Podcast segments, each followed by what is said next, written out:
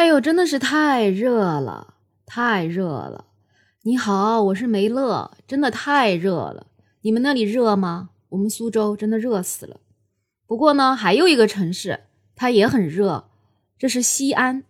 我今天在网上看热搜，有一条热搜引起了我的注意，它上面写的是气温高竟然解决了痛经的问题。我一看，哟，这天气热还有好处呢，对吧？还能把痛经这个问题给解决了。原来是一个西安的女孩，她在网上发了一个帖子，她经常痛经，大概有痛了十年了。然后呢，最近天气不是特别热嘛，她有一天又痛经，走在路上实在是受不了了，天气又热，然后肚子又痛，最后实在是走不动了。他就看到路边有一个石墩子，他就想不管他三七二十一，先坐上去吧。他这个感觉我是有的啊，因为我以前也有痛经，以前就是痛得特别厉害的时候，真的就立马想找个地方给坐下来。如果真的没有地方坐，我就想坐在地上，所以我能体会他的痛苦。他就路边看到一个石墩子，他就坐上去了。那个石墩子在西安三十几度高温的这个狂晒之下呀，上面滚烫滚烫的。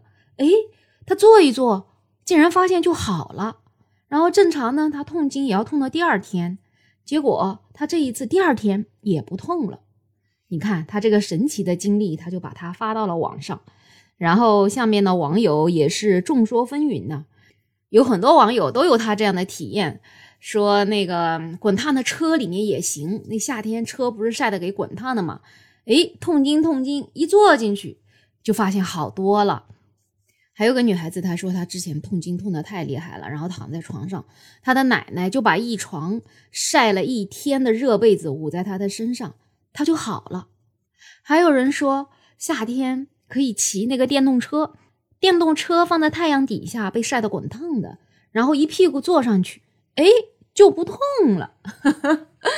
哎呀，不过也有医生说这种很多也是因人而异啊，也不是每个人痛经了说用热水捂一下就好了。因为也有很多网友说痛经就是痛经，随便什么热的东西敷上，喝什么红糖水，干啥都不行。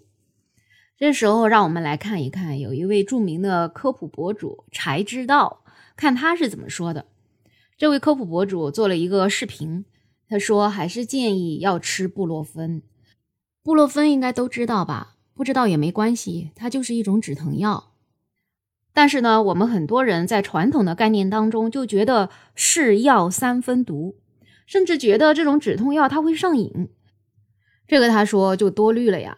首先呢，我们这个痛经啊，主要是因为子宫内膜大量的分泌了前列腺素，然后呢，这个前列腺素就引发了子宫平滑肌的一个剧烈的收缩，从而呢就导致了这个子宫的缺血缺氧，这时候就引起了子宫的剧烈的这个疼痛。那这个布洛芬呢，它就是一种解热的镇痛药，它最大的作用是能够抑制这个前列腺素的生成，所以呢，子宫的平滑肌它就不剧烈收缩，那你不就是不痛了吗？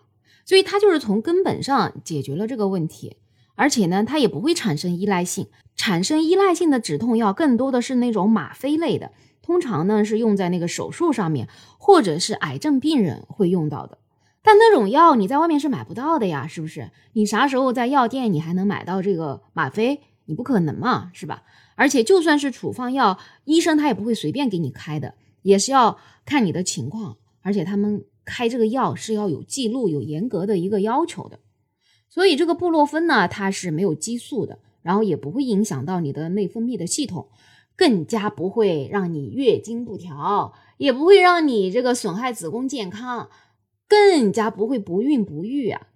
不过呢，这个布洛芬也有一个缺点啊，就是说你长期服用的话，对你的肠胃是有刺激的。所以为什么一般有胃病的时候是不建议吃这个布洛芬的？但是你其他的疼痛，比如牙痛啊、头痛啊，确实吃了挺管用的。那像痛经呢，你也不需要吃多，就是在你的月经快来的时候，你就吃个一片到两片，这样它不就抑制了你这个前列腺素的分泌了嘛？这样然后你就不痛了。但等你真的痛起来之后，那可能缓解的效果就不太好，所以有的人他说，哎呀，我吃了好多呀，但是好像也没什么用啊，那大概就是因为这个原因嘛。不过布洛芬呢，也只能治这种原发性的痛经，就是你天生的痛经。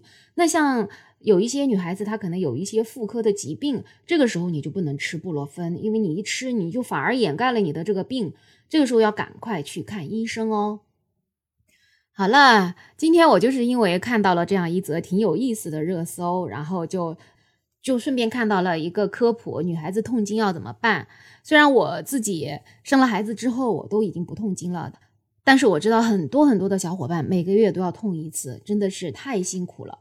所以我觉得如果你还没有吃布洛芬的话，你可以试一下。我们女孩子要更加爱惜自己呀、啊、我相信比起喝热水，布洛芬可能对你的作用就更大咯。好啦，你会痛经吗？然后你在痛经的时候一般都有什么好的办法去解决呢？可以在评论区留言哦。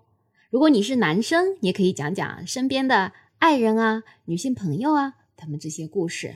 我们要关爱女生，关爱身边的每一个女性朋友。